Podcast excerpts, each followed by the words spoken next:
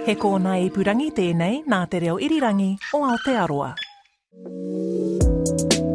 Tēnā koutou katoa and welcome to Insight. I'm Philippa Tolley. It's six weeks since the Christchurch mosque shootings and the questions mount about the alt-right. Who are they? Where are they? And what do they believe? This week, we look at the far right in its various forms, what it wants, how it operates, and as Giles Beckford has been investigating, how in the age of the internet, national borders are irrelevant to global ideologies and movements. And just a warning that this program does refer to the extreme views expressed by some alt right groups, which listeners will find offensive. A hundred years ago, white people made up 35% of the global population. Today, we make up less than 10%. Yet, all white countries and only white countries are being flooded with hundreds of millions of non white people and assimilated with diversity programs. Diversity is just a code word for white genocide. That's a promotion used by the National Front in New Zealand, starkly, simply spelling out its anti immigration, white race advocacy. Multiculturalism is white genocide. Cultural diversity is white genocide. Since the Christchurch mosque shooting six weeks ago, the spotlight's gone on the disparate threads of the far right, the alternative right, the neo Nazis, the identitarians. That's the new populist philosophy which emphasises ethnic and cultural identity, white supremacist thinking. There's no shortage of labels and brands, shadowy groups and individuals, many of whom have disappeared from public view since the shootings, Websites and Facebook pages have been taken down, Twitter feeds sanitised, comments deleted. But how real and how organised is the far right in this country, and what threat does it pose? A trawl of the internet and media shows a wide and confused potpourri of philosophies Islamophobia, racism, anti Semitism, conspiracy theories, anti globalism, anti intellectualism, and even Nordic and Celtic mysticism. The tone varies from outright hatred and exaltations of extermination through to anger and restrained expressions of fear and concern. Professor Paul Spoonley of Massey University has long tracked the evolution of the far right in its various guises in New Zealand. There's a new generation, and they're new in a variety of ways because um, they're much more sophisticated in terms of using technology. Uh, they're much more internationally connected, so they're hooked into that international network of far right groups around the world. Um, one of the paradoxes is that they're still incredibly nationalistic, but in fact they're equally and at the same time international in their in their outlook and in the way that they share ideas and views. Um, and I think one other thing is that uh, coming out of the US in particular are the people that the Guardian has recently called the very well groomed far right. They they do present slightly differently when they come together, and they've uh, part of the far right, particularly part of the alt right, has made an attempt to infiltrate uh, politics and political parties by being much better presented, being in terms of their dress. Uh, much more like the mainstream, but then bringing those ideas, those far right ideas, into into politics. There have been white supremacist and racist people and groups since New Zealand was colonised by British settlers in the early 19th century. Much of the colonial government policy had a racial aspect, and the hatred directed at Chinese miners in the latter part of that century and the early part of the 20th century is well documented. The post Second World War era heralded the emergence of the neo Nazi groups in New Zealand, such as the National Front, which was spawned out of the organisation in Britain of the same name it's involved those in the far right, Colin King Ansell, Kerry Bolton, and Kyle Chapman, whose names have been synonymous with the far right over the years. In the late 90s, after a string of racist attacks and protests against them, a new skinhead group popped up in West Auckland, Unit 88. Colin King Ansell lent his support to the group, but told an Insight programme on the far right in 2001 that they were a group of young men trying to find their way when I sort of teamed up with Unit 88 and helped them out, I thought, you know, that you know their leader had potential to be a possible leader in the future. I saw in the you know, the know, the skinheads the uh, disillusioned youth who were looking for something, searching for something. I thought, well, my you know, with my years behind me, you know, I could sort of help them out because a lot, a lot of my kids that are come from broken homes, had got into drugs and alcohol and things like that. And, and they're probably like a lot of the youth today, they're, they're searching for something, like I was searching for something in my day. Well, the group didn't last long. Now, Mr. Chapman says the Christchurch shootings have sent the far right in all its guises scampering undercover. He says he's turned his back on matters political, although he's said that in the past and reappeared in different guises. But one thing he says about the former neo Nazi groups was that they gathered together the like minded and gave them an outlet for their views, although he's not particularly flattering. Most ultra right or, you know, um, or most right wing people are alcoholics and drug addicts who get stoned or wasted and talk about a whole lot of crap all the time. No, nothing that they said could be taken seriously, but obviously they're going to say, um, you know, stupid stuff when they're drunk or whatever. And but yeah, like I said, most of them are um, got criminal records, unable to hold firearms licences, and um, are usually quite content to just sit at home drunk and moan about stuff. And Kyle Chapman gives his definition on the new breed, the alt right. The alt right are normal people that, that, that have just got sick of um, the constant um, media barrage of um, misinformation, um, dramatisation, demonisation. The alt right almost are completely anti Muslim, that's what they really care about. A lot of them aren't even nationalists, so they don't even really care about protecting New Zealand's borders or any of that kind of stuff. They just they just have a um, a, a view that they need to stabilise civilisation by keeping out people that might be militants.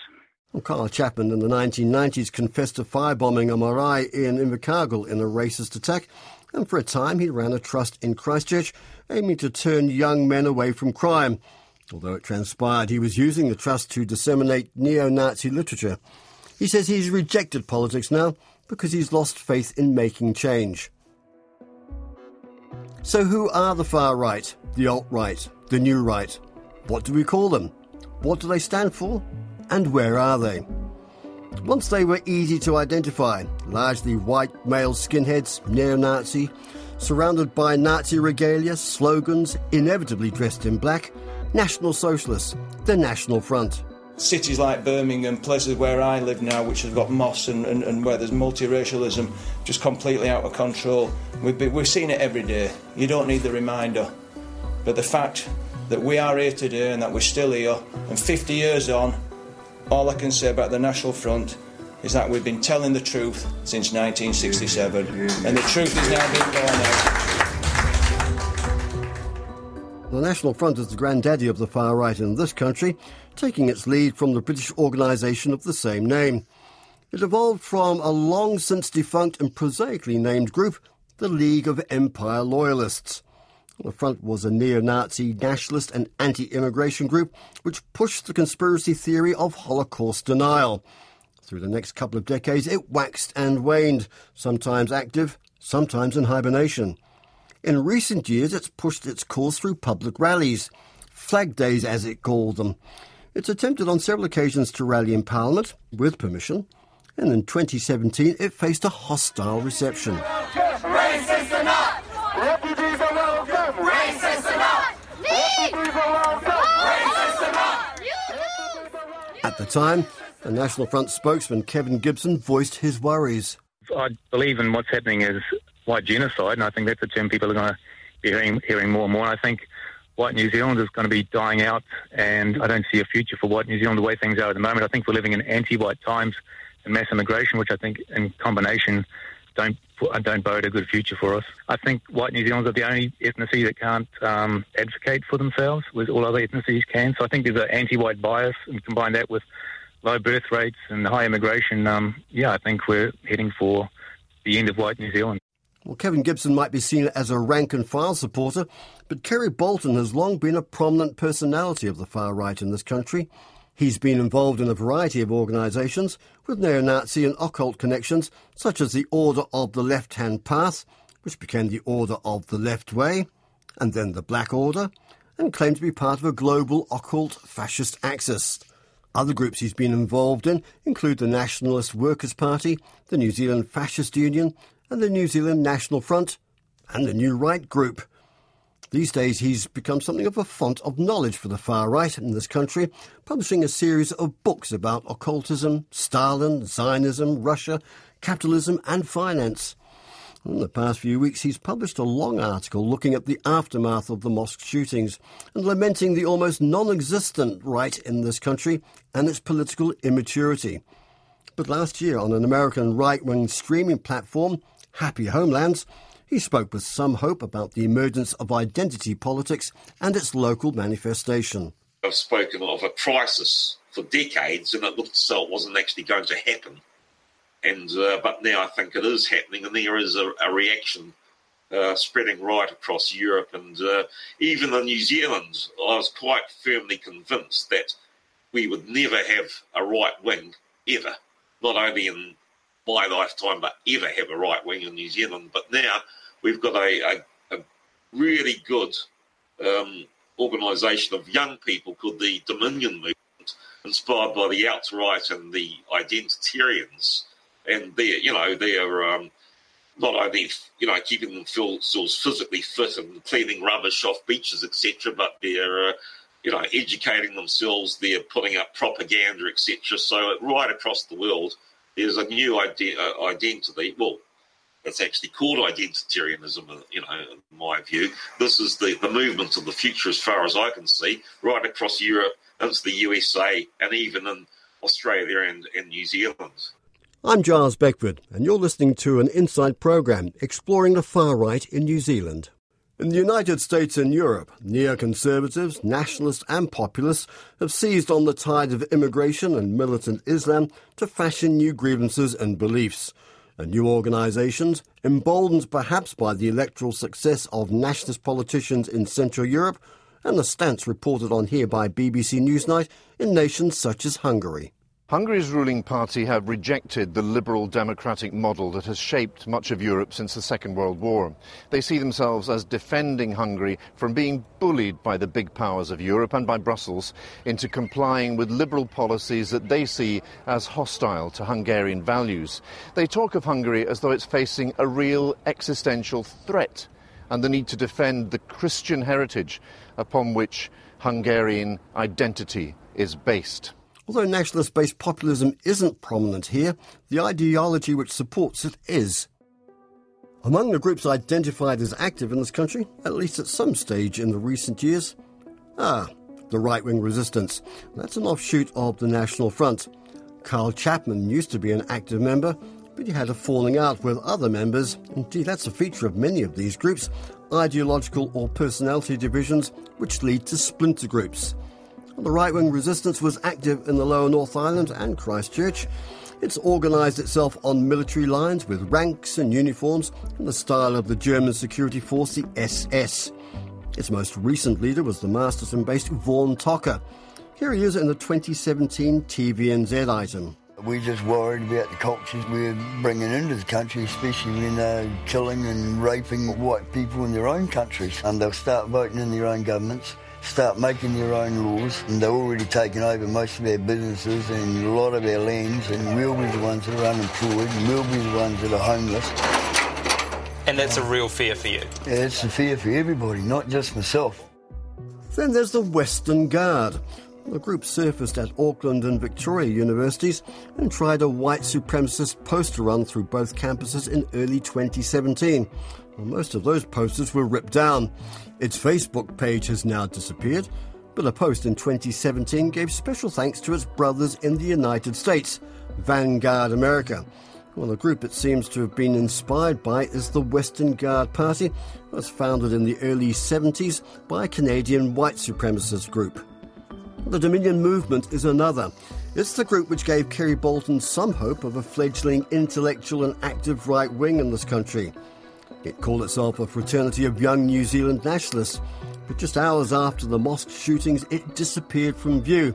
Its Facebook page, its website, and public members have all disappeared. But this is how it was describing itself. We recognise and are proud that Europeans are the defining people of this nation and that they were essential in its creation. As young white men, we honour the sacrifices of our forefathers by protecting and strengthening the legacy they left us. We oppose the animosity and contempt this system holds for us and our people. We reject the entire concept of white guilt. We oppose the influence and financial domination of foreign powers. But its website carried this disclaimer. We here at the Dominion Movement are opposed to violence. We seek change through the dissemination of information and through self improvement and community building.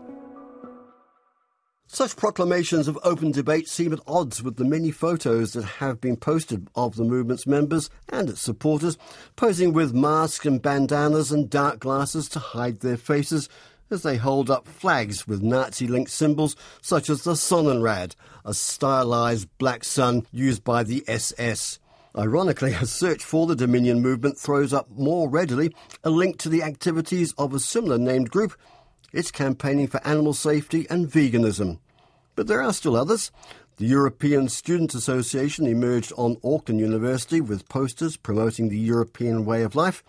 It drew criticism, but professed it has no white supremacist ethos, nor, it claims, does it promote racism or violence. In the past few weeks, some students have reported a resurgence in white supremacist activity on campus, although the number of groups it decries seem wide, as RNZ's Katie Scotcher detailed on Morning Report. Dotted along the walls of Auckland University sit small posters with the slogan Zero Tolerance for Racism. More recently, since the Christchurch terror attacks to be exact, white supremacist graffiti, posters, and stickers have appeared on those walls too. Dozens of students say they no longer feel safe on campus because of an increasing number of people with extreme white supremacist views. This young woman says one of those students threatened to fill laboratories with gas. You know, they've made terrorist threats to our workspaces. When they do come into workspaces, they go out of their way to physically intimidate ethnic minorities, women, trans people. Auckland University dismissed the claims of a resurgent white supremacist activity as utter nonsense, and there was no police investigation. Not all groups that might be classified as part of the alt right are overtly racist, Islamophobic, or white supremacist. But there are touchstone issues that have attracted the far right in all its forms. The United Nations Migration Compact, which strengthened international cooperation in dealing with refugees and the effects of migration, drew much opposition. Another was last year's aborted tour by Canadian far right activists Stefan Molyneux and Lauren Southern, and the jailing of a far right extremist in Britain, Tommy Robinson. He was the former leader of the English Defence League. He was jailed for contempt of court for identifying defendants entering court by posting a Facebook Live video. His conviction and the rejection of the Canadian speakers were portrayed as free speech issues. And in the background lies a deep antipathy to all things liberal, so called political correctness, and social justice causes such as gender rights and diversity. They may not start as white supremacist, which is how they've attracted conservative Christians, similar to the groups which have emerged as powerful backers of President Donald Trump. But a former FBI special investigator, Ali Soufan, says the problem is that Western governments haven't yet worked out how to stop the transition to violence the rise of this movement is connected to the rise of ultranationalist politics across of Europe and even here in the United States. So we don't have a political agreement on coming up with a strategy to counter uh, the threats posed by this kind of hate groups. It becomes a political issue domestically, and as it is in so many countries uh, around Western Europe, if you look, for example, at the recent elections in Europe, you see that there is an overlap between right wing extremism and between nationalistic politics. Paradoxically, they can be all things to all people pro Israel, anti Zionist, anti Islam, or anti immigration. One New Zealand group which espouses the new shade of conservatism and the alternative right is the Right Minds Group, headed by Dieuwe de Boer.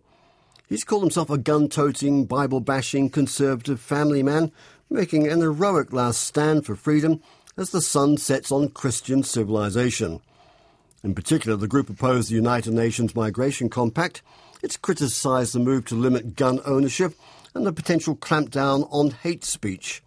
It openly shuns illegal activity. It doesn't take openly racial based stands. In public, at least, it's as critical of fascists as it is of communists. Insight asked Dieuwe de Boer for an interview on his views and that of his group in the wake of the mosque shootings. He said he'd been fooled by the mainstream media once and wouldn't let that happen again. So he would limit himself to talking only to what he called alt media. Well, one of those alt media outlets is an Australian internet based platform, The Unshackled, to which Right Mind seems affiliated. Shortly after the mosque shooting, Dieuwe de Boer had this to say about how the events had affected him the Islamic ideology is is is what it is, and um, we see all throughout the Western world that with continued mass immigration, things only only deteriorate further and further. And so, I don't reject uh, people who are in New Zealand, and I do believe that the the Muslims who are in New Zealand can uh, integrate with us, and I would like to see people integrate. And and it's not about being against immigration in general, but about uh, uh, having people who will fit, who will uh, want to fit in, who will want to integrate, and who will want to participate in our society without turning it into the society that they left for for a reason. And so it is a, it is a a continuing worry or, or something to keep an eye on on is uh, will we get more of this? Will we get retaliatory attacks? And will we uh, continue to see what is essentially uh, more division being driven between groups of people here in New Zealand, which is what um, what causes a lot of the a lot of disharmony and inevitably ends in violence.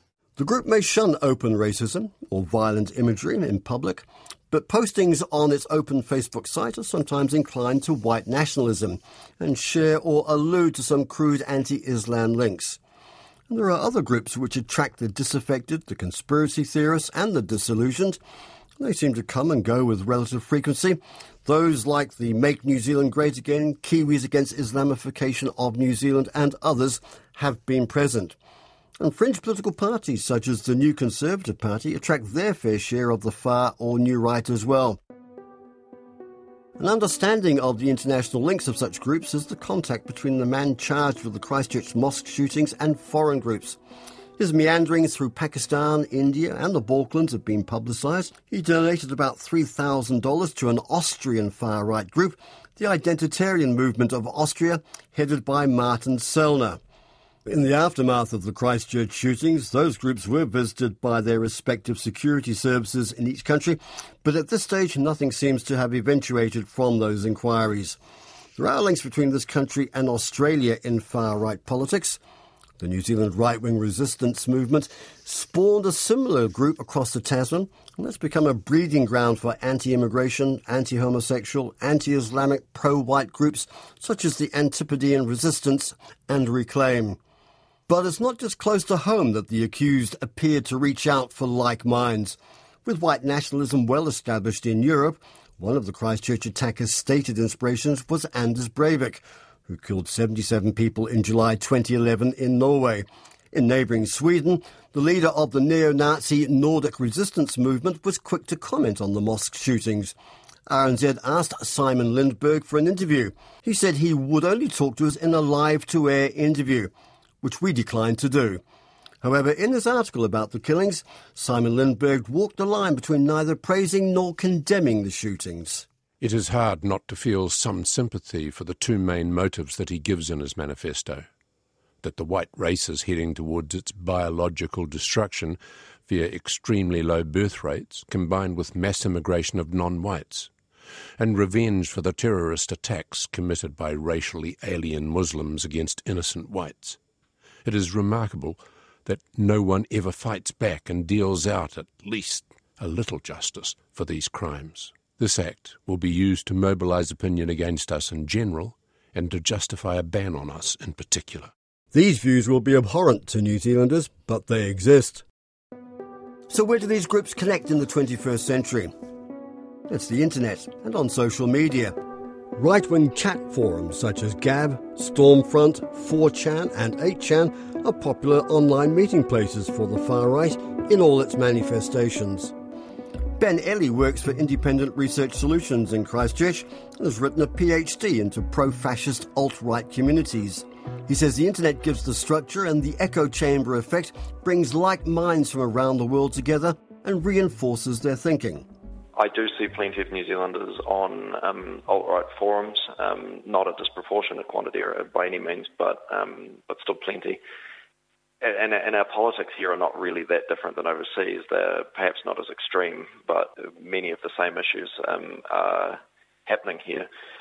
And so it's it was it was pretty much inevitable that we would see some of this spilling over over here as well. The alt-right community is is quite international, and it's um, although it tends to be very American in outlook or European among certain areas, it views itself as sort of paradoxically international. Although they talk about nationalism, they are, in, in, a lot of ways, they really view America and Australia and New Zealand and Europe as, as all as, as big one big white European international group. But the echo chamber effect to which Ben Elley refers reverberates through this country as well. And for a Muslim community wanting to put the terrors of overseas behind them, the channels of hate frighten them. As Anjum Rahman of the Federation of Islamic Women recounts. Yeah, there is a lot more that we see on social media, uh, a lot more really negative commentary in terms of racist incidents and uh, verbal abuse. That does tend to be linked to incidents that are happening overseas, and then we will see a spike when something happens majorly overseas. And yes, definitely women do tend to bear the brunt of it because we tend to be more visible and seen to be more vulnerable. The police have started to visit prominent and vocal right wing personalities since the shootings, but given the country's security services were largely focused looking out for Islamic threats, it will be a scramble to make up for lost time. That program was written and presented by Giles Beckford. Next week on Insight, we return to the dark places of the internet and groups like 4chan and 8chan. Max Towle has been investigating whether closer surveillance of sites is the answer, or whether such anonymous communities have an important role in giving oppressed or isolated people an opportunity to speak. I'm Philippa Tolley, and that's all from Insight for today. Lovely to have you with us. Ka kite anō.